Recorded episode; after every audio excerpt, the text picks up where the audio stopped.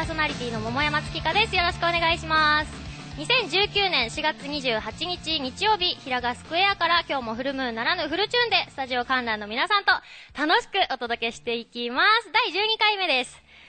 えっとですね、あのー、最近、私いつも天気とか時期気候の話をしてたじゃないですか。今日はそんなことを話してる場合ではないんですよ。弟が末っ子の一星ちゃんが結婚しましたイェーイ おめでとうえー、多分聞いてくれてると思うので、本当におめでとう。弟はですね、本当に悪ガキで、小さい時からいつも怒られてたんですよ。でも本当に純粋な男の子で、例えば弟との思い出はというと、あの、小学校の時に体育倉庫に登っては校内放送で体育倉庫に登ってる一星君降りなさいって怒られてたりとか、廊下で先生に火が出るぐらい怒られてるところを目撃したりとか、私も同じ小学校だったんで本当によくいじられてたんですけど、ある日なんかは学校から帰ってきて母と一緒に家でゆっくりしてたらピンポンが鳴ったんですよ。で、母がドアの覗き穴から見ると一星が号泣して立ってるんですよ。で、ガチャって開けて、どうしたの？って聞いたら、ママごめんなさい。泣いてるんですよ。どうしたの？って聞いたら、公衆電話のガラスを割ってしまいました。えーってなって 嘘でしょってで、台所の窓からちょうど見える位置にあったんで、覗いてみたら、電話ボックスのガラスが粉砕してたんですよ。バラバラになってて、ポツンと電話だけあって、電話ボックスになってないんですよ。で、母が慌ててほうきとちりとり持って掃除しに行って NTT に電話してなんとかなったんですけど、またある日は、えー、家で私、母とゆっくりしてたらピンポンが鳴ったんですよね。覗くと一世が号泣しながら立ってるんですよ。もう何と思って開けたら、血だらけの知らないおばあさんと歩い、あの、一緒に立ってるんですよ。ドアの前で。え、どうした誰？ってなって ママごめんなさい。いや、誰ですか？ってなるじゃない？そしたら、石で遊んでたらおばあちゃんに当たりました。ごめんなさいって。そんで血だらけのおばあちゃん呼んできちゃったんですよ。連れてきて。で、あの、そのおばあちゃんと一緒に病院に行って、なんか元気な血管のところに石が当たっちゃったみたいで、血が結構出てたんですけど、傷自体は大したことなかったみたいで、大丈夫だったんですけど、まあちゃんと石をそれ以来投げずに勉強もして就職もして弟も大人になったわけなんですけど、そんな、ちゃんと罪を憎んでちゃんと純粋な弟も結構婚ということでどんな子連れてくるんだろうって、こう、ドキドキしちゃうじゃないですか。まさか血だらけの女の子連れてくるわけにもいかないから、会いましたよ、私この前。あのね、顔はお相手の、控えめな藤田ニコルさん。今時の女の子ニコルみたいな感じで、声が、まあ、控えめな藤田ニコル。藤田ニコルじゃんみたいな。で、まあ、その、ニコニコして 何でも、何言っても笑ってくれる、すごくいい子なんですよ。で、一世のさっきの思い出話になれば笑ってくれるし、見ず知らずの私の学生時代の話とかしても笑ってくれるし、何でも笑ってくれて、なんかバラエティ番組の後から足したみたいな笑い方するんですよ。大げさに多少。で全部笑ってくれて、箸が転がってもだねーって言ったんですね。全然、そう、嫌味とかじゃなくて、今ちょっと嫌味っぽかったね。あの、まあ、箸が転がってもだよねって言ったんですよね。そしたら、お箸ですかって笑うから、あれ、この子意味分かってないのかなと思って、よく言うじゃないですか。ね、箸が転んでも楽しいお年頃みたいなやつ。だから意味分かってるって聞いたら、私初めてですよ。こんなのあるんだと思ったの。虫笑い。笑っちゃった手前、わかんないですとは言えないけど、かといってわかりますよって言って、意味を求められたら説明できないから、妙案、明暗。笑い続けて私を無視するっていう 姉になる私はね、作詞だなと思った。今度収録読んでみたいですよ。笑い屋として。とにかくもう本当に笑ってくれるから まあ、お二人ともお幸せにということで、えー、今週もたくさん皆さん楽しんで聞いて笑っていただけたらなと思っております。あ、そういえば、NTT に電話した後いろいろ手続きして、請求額どうなったか気になりません？もう、何十万、下手したら何百万って覚悟してたんですよ。0円。全部 NTT が持ってくれたんですよ。粉砕しても。粉砕し放題それはダメなんですけど、なんかね、あの、外だし見張りもいないから、多分保険とかは入ってたと思うんですよ、道路の。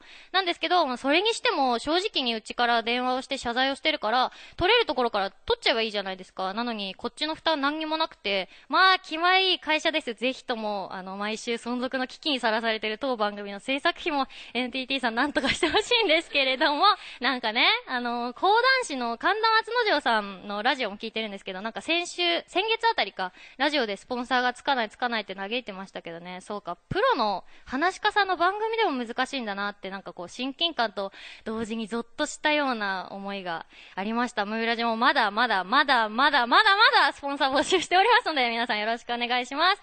まあ、例えば家のガラス割られても全然気にしないよとか、えー、携帯電話、テレホンカードなら持ってるけどとか、あと、箸が転がっても笑える年頃ですとか、皆さんそんな方がいらっしゃいましたら、ぜひスポンサーになってください。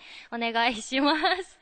えー、前回は、フルワンスミカちゃん、テライランちゃんがゲストに来てくれました。とにかく私好みの声を持つ声優のお二人をゲストに呼びました。なんかすごく私、終わった後誇らしくて、あの、収録が終わった後に観覧に来てくれたリスナーの方に、あの、お話を聞いてて、いつも桃山さんの声って通るなって思ってたんですけど、やっぱり声優さんが来ると声優の声ってすごいんですねって言ってくれて、私すっごい誇らしかったです。でしょって話してて、そんないい人たちがゲストに呼べたなと先週も思いました。さて、桃山月花のムーンジックラジオではあなたからのお便りを募集しております。市川うらら FM 桃山月花のムーンジックラジオのメールフォーム、またはローマ字で桃山月花 at yahoo.co.jp、月花の2は tsu でローマ字桃山月花 at yahoo.co.jp、ツイッターお持ちの方はツイッター、ハッシュタグカタカナでムーラジとつけて投稿してください。お待ちしております。この後は素敵なゲストさんの登場です。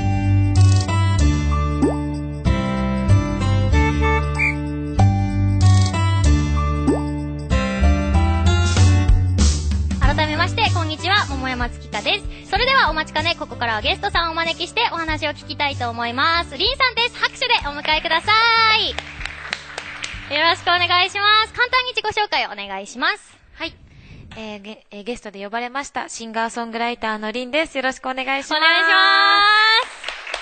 りんちゃん、すごい呼びたかったんですよ、私。お久しぶりです。お久しぶりです。あの、ライブで前に共演をしたんですけど、いつも私が呼びたい人、まあ、たまに呼ぶんだけど、本当にリアルの友達が多くて、うんうんうん、友達で役者をやってるとか、だから、ライブで惚れ込んでオファーしたのが初めてなんですよ。えー、嬉しいです。ずっと会いたくて、ありがとうございます。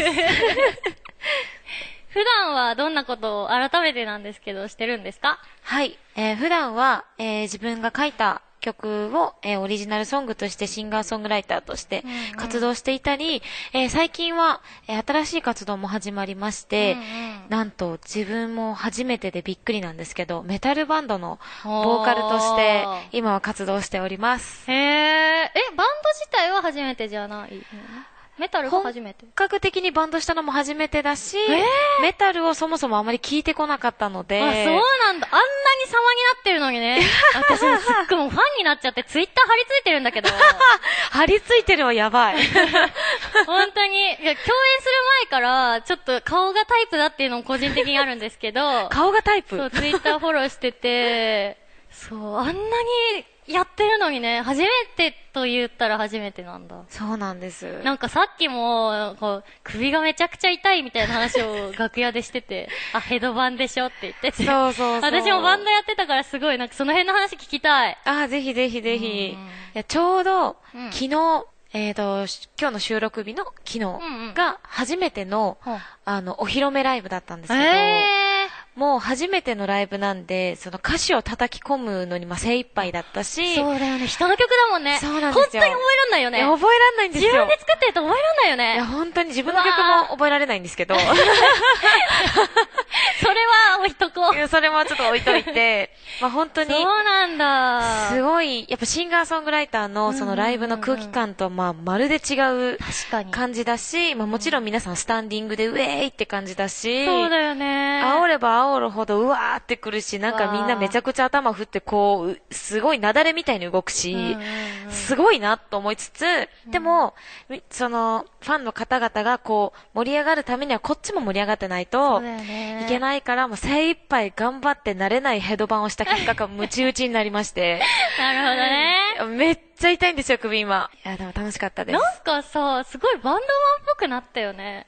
髪の毛の色ですね、多分ね。まあまあ、それもあるんだけど、なんかすごいキリッとしてる。前、前さ、ライブ来てくれた方今日いると思うけど、なんかこう、なんて、綺麗めのお姉さんのイメージあったけど、なんかもう今日のりんちゃん殴られてもいい感じしませんか？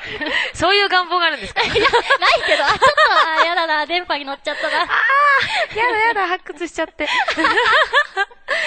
そうなんだね。はいえ、ハンドマイクだったよね？あのマイクですす。ごいね、暴れ放題だねい。や、初めてお立ち台の上に乗るっていう、お立ち台の上から落ちないようにヘドバンするのがこんなに難しいんだって昨日はすごい痛感しま体した。幹めちゃくちゃ鍛えられるよねいや、。本当に。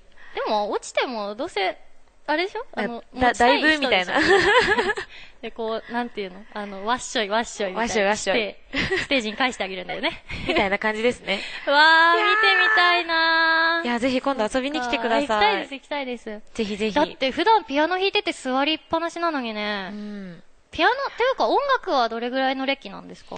音楽はうん、10代の頃からなんで、多分17、8ぐらいの時から始めたんで、今年で6年目ぐらいに。なります。えー全然見えないけど、すごい若いんだよね、りんちゃんって。いやん。なんか私、楽屋で、あの、前に共演した時から、ちょっとなんていうか、懐きたいな、みたいなオーラが、お姉さんオーラ出てたけど、全然私より年下なんだよね。あ、そうでしたっけ？あ、じゃあ言わないね。言ってるね。もう言ってますね。えー、でも嬉しいです。いや、本当になんか、あの、頑張ってください。ファンとして応援して。頑張ります。え、じゃあ、バンドじゃなかったってことは、ピアノはどんな音楽だったの？クラシックとかだったんですか？いや、ピアノはもう全部ずっと独学で、うんそうのん、J-POP からまあ入って、うんで、好きな曲をこう耳コピで弾くところからも始まったんで、えー、じゃあ、ピアノやってないんだね。やってないんですレッよ。スンして、なんか、なんだっけ、アルトバイエルンじゃなくて、アルトサックス、バイエル？バイエル？あれ、ウインナーか。なんかある、ありますよね。なんか階級みたいなやつ、ピアノの。今、会場の女の子に振っちゃった。なんかありますよね、いくつか。なんだっけ、無茶ぶりして全然私がピアノ知識ないから、でも、ギターも私独学だから、すごくなんか、あの、なんだ、親近感湧いたな。けお、嬉しい。うんもうずっと、ゆいさんの曲がやりたくてギター始めて、憧れますよね。なんか若い女の子がギターを持ってれば売れるっていう法則が私の中にあって、真似したら売れると思ってて、全然まだまだお会いしてないんだけどね。ねえ。えー、どんな曲をコピーしてたの？一番最初は誰だったんだろうな。でもそれこそ、うんまあ今もすごく尊敬してて、あの、よくカラオケでも歌うんですけど、スキマスイッチさんとか、愛子さんとか、愛子さんを。大好きなんですよ。あとはアンジェラ・アキさんですね。やっぱピアノを弾いてる姿がかっこいい女性とかが結構すごい好きで、愛子さんの曲とかコピーできるの？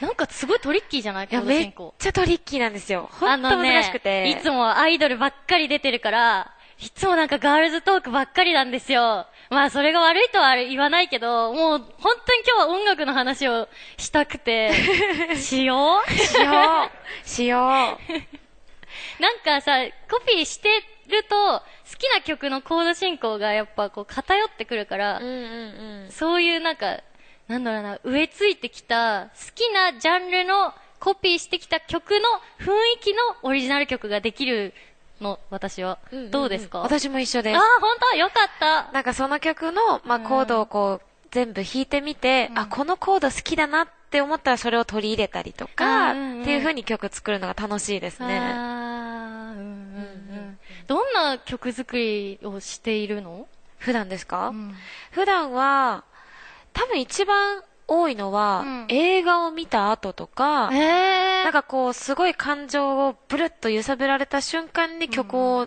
作るのがすごく好きでめち、ゃくちゃアーティストじゃん。私全然なんか、おしっこしてる時とか。やだ女子 女子なんか個室、あ個室って言えばよかったね。うんお風呂とか言えばよかったのか。そううん、そう。あ、そうなんだ。映画とか見て。そうですね。まあでも日常生活だったらシャワー浴びてる時とか、あ、それ、それもらう。どうぞお使いください。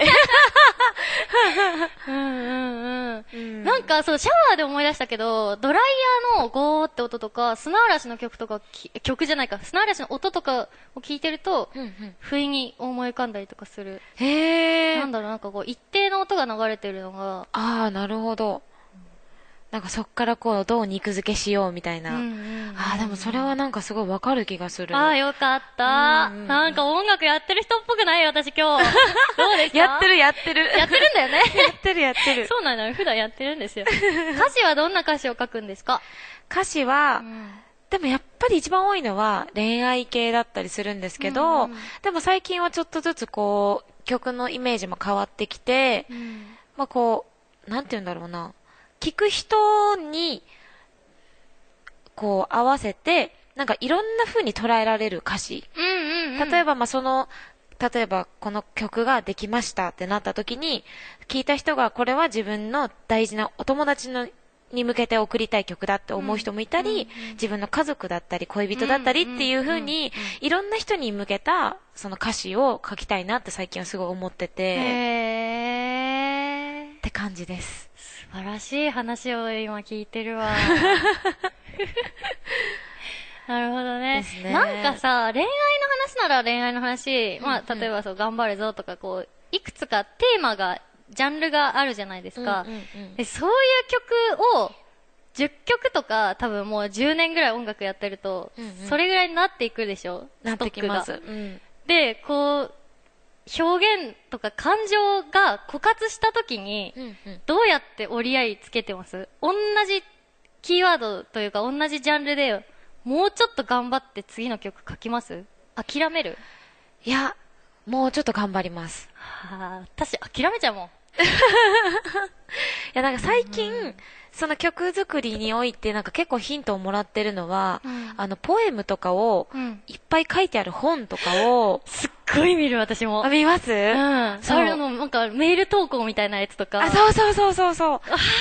いや、めっこれちゃいいんですよ。後で話したいな。いや、もう話し込みましょう、ぜひおすすめ。本をさ、交換しよう。あ、しましょう、ぜひ。いめちゃくちゃ見る。や、めっちゃ勉強になりますよね。うん。なんかそのパクるとかじゃないけど、うんうんその本当にそれで悩んでる人の、本当に振り絞った感情の、うんこう、雑巾絞りをして最後の一滴のもう一個頑張って、手がもう赤いから白くなるぐらいまでひり出した時の最後の一滴みたいな言葉が詰まってるから、うんうんうん。たまらないようね。ん、たまんないんですよね。いや、本当に。すごくね、いい話を聞いたんですけど、私、ライブを見てただただ好きになったわけじゃなくて、うんうんちょっとりんちゃんの特技を今日披露してほしくて、ほうほうほう。あの、呼んだんですよね。なるほど。私、えっと、あれ、いつだったかな ?2 月、1月、まだまだすごい寒い時期にりんちゃんと、あの、東京のライブハウスで共演した時に、即興で曲を作ってたんです。で、観客席に、そのなんかお題くださいって言って、自分、その自分で考えてないお題で作るのね。それってすごくないですか？私がもし即興やりますって言ったとしても、そういう定位で、なんとなくこう桜を仕込ませたりとか、メロディー用意しちゃうけど、全然そんなことしないんですよ。ちょっともう、あとはりんちゃんに振ります。はい。じゃあ、いつもの感じうで、ん。やりたいと思うんですけれども、えー私のライブで定番のコーナー、即興ソングコーナーっていうのがありまして、えー今日は実際に、えー公開収録に来てくださっている皆さんの中からお題を3ついただいて作っていきたいと思います。では、あ、音が。では実際にお題募っていきたいと思います。では、1つ目のお題。ある人。春。あ、いいですね。すごい。この季節にぴったり。ありがとうございます。では、二つ目。どうぞ。500人ワンマン。わー、ありますね。そうなんです。6月に決まってまして。まあ、後ほど詳しく話します。では、三つ目、ある方。ありますか？あ、5月病だって。お、5月病。ありがとうございます。では、えー、春、500人ワンマン5月病で作りたいと思います。なんかちょっと今回のお題なんかトリッキーですね。ね なんか。え。いやー、楽しみ。黙ります。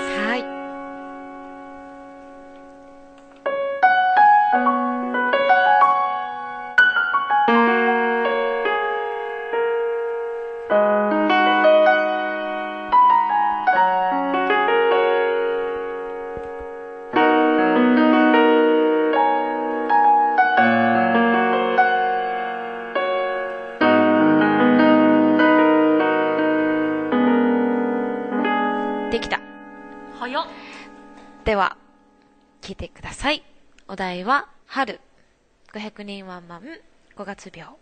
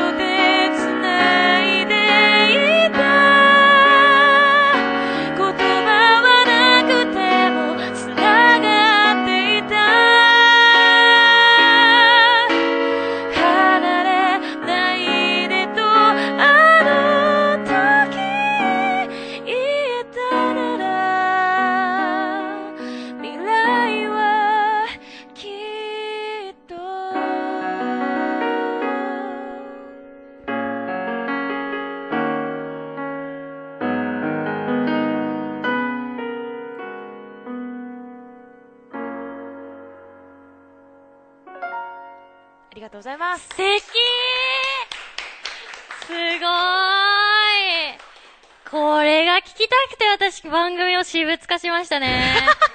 私物化。いよくあんなにつまらずに歌えるよね。やー、もう、慣れですね。メロディーはさ、なんとなく鼻歌でできたとしても、歌詞よね。あんな、手を繋いで歩きたいわ。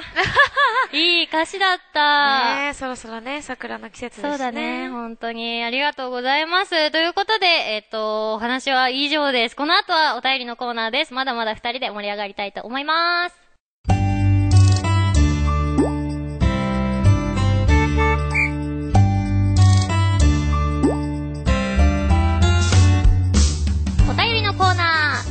トさんと盛り上がったところで、ここからは番組リスナーの方やスタジオ観覧の皆さんから募集したメールテーマを紹介していきます。今日のメールテーマは5月病撃退法です。どんどん読んでいきましょう。こんにちは、5月病撃退法はいつもより趣味の予定をたくさん入れることです。趣味を楽しんでいれば5月病のことは忘れちゃうので、それが撃退法かなと思います。ラジオネームヨッシーさん。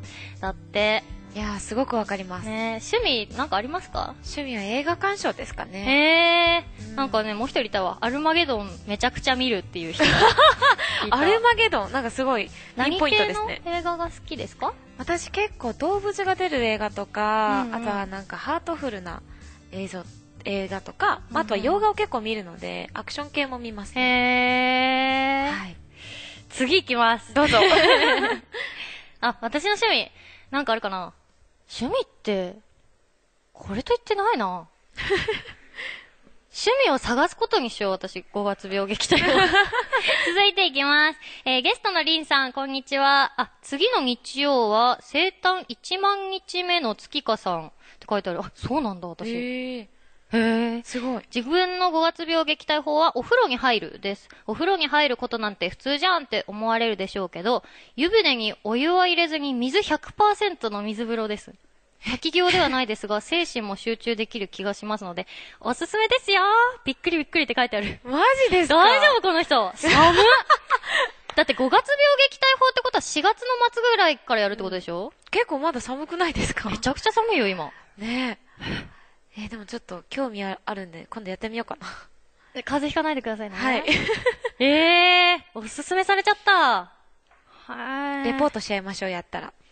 やんなきゃいけなくなっちゃうじゃん。そうですね。考えておきますね。まだまだいけるかな。えー、っと、今回のテーマ5月病撃退法ということですが、改めて調べてみると、症状が自分によく当てはまっているなと思いました。仕事に関してだけですが、とにかくプライベートを充実させることでしょうか。趣味の幅を広げるなど、なんとかなってると、えー思います。お二人のご趣味は代表的なものなんですか？って。あやっぱみんな趣味が多いんですね。うんうんうん。あ。あ、あ、アマンさんでした、今の人。あとね、5月病撃退法5月じゃないと自己暗示をかける。おこの方法を応用して、おしっこを我慢しているとき、おしっこ大好きだね、このリスナーは。えー、トイレに入っても、ここはまだ外だと自分に言い聞かせることにより、慌てずに済ませることもできる。皆さんは何か自分に言い聞かせているものはありますか？ラジオネーム、漆黒の犬ボロ雑巾さん。確かに、うん。ドア閉めめても、まだトイレじゃないよって思いながらトイレ入る。これは一緒です。一緒ですあ、よかった。ここは笑わないんですか皆さん。シーンってなっちゃった。シーンってなってるまあまあ、お後がよろしいことで、ということで、えっと、リ、リクエストの曲がここでありますので、りんちゃんからお願いします。はい。えー春から夏に少しずつ移り変わっていくこの季節にぴったりかなと思ってこの曲を選びました。えー聴いてください。リンの楽曲でシャララ。お聴きいただいたのは、リンの楽曲でシャララでした。ありがとうございます。そろそろエンディングのお時間となりました。今日のゲストはりんさんでした。今日の感想と告知があれば聞いてもいいですか？はい。えー公開収録初めてということでとても緊張したんですが、楽しくおしゃべりできて楽しかったです。よかったですありがとうございます。えーそして、えー私、今年から新しい活動と、えー大きなワンマンライブが決まっております。うんえーアルディアスというガールズメタルバンドのゲストボーカルとして、えー出演が決まっているツアーの公演がたくさんあります。えー4月29日新潟、5月1日富山、5月3日福井などなど、えーたくさんライブが決まっております。えー詳しくは、えーアルディアス公式ホームページをご覧ください。そして、リンソロ名義の方でも6月8日、新宿レニーワンマンライブが決まっております。こちらは史上最大の500人キャパのワンマンライブとなってますので、ぜひぜひ、えーチケットピア、えーそしてライブ会場などで、えーチケットをぜひお手に取っていただけると嬉しいです。よろしくお願いします。ありがとうございます。明日新潟にいるんだね。そうなんですよ。すごいわ。明日新潟に行ってきます。はい、いってらっしゃい。えー、次回の桃山月花のムーンジックラジオの放送日は5月12日です。詳細は番組公式ツイッターホームページでお知らせしますので、チェックしてください。番組への感想やテーマメールも募集しております。番組公式ホームページまたはツイッターをお持ちの方は、カタカナムーラジとつけて投稿してください。皆様のメッセージお待ちしております。次回のメールテーマは、エイプリルフール終わって1ヶ月ということで、嘘エピソードを募集しております。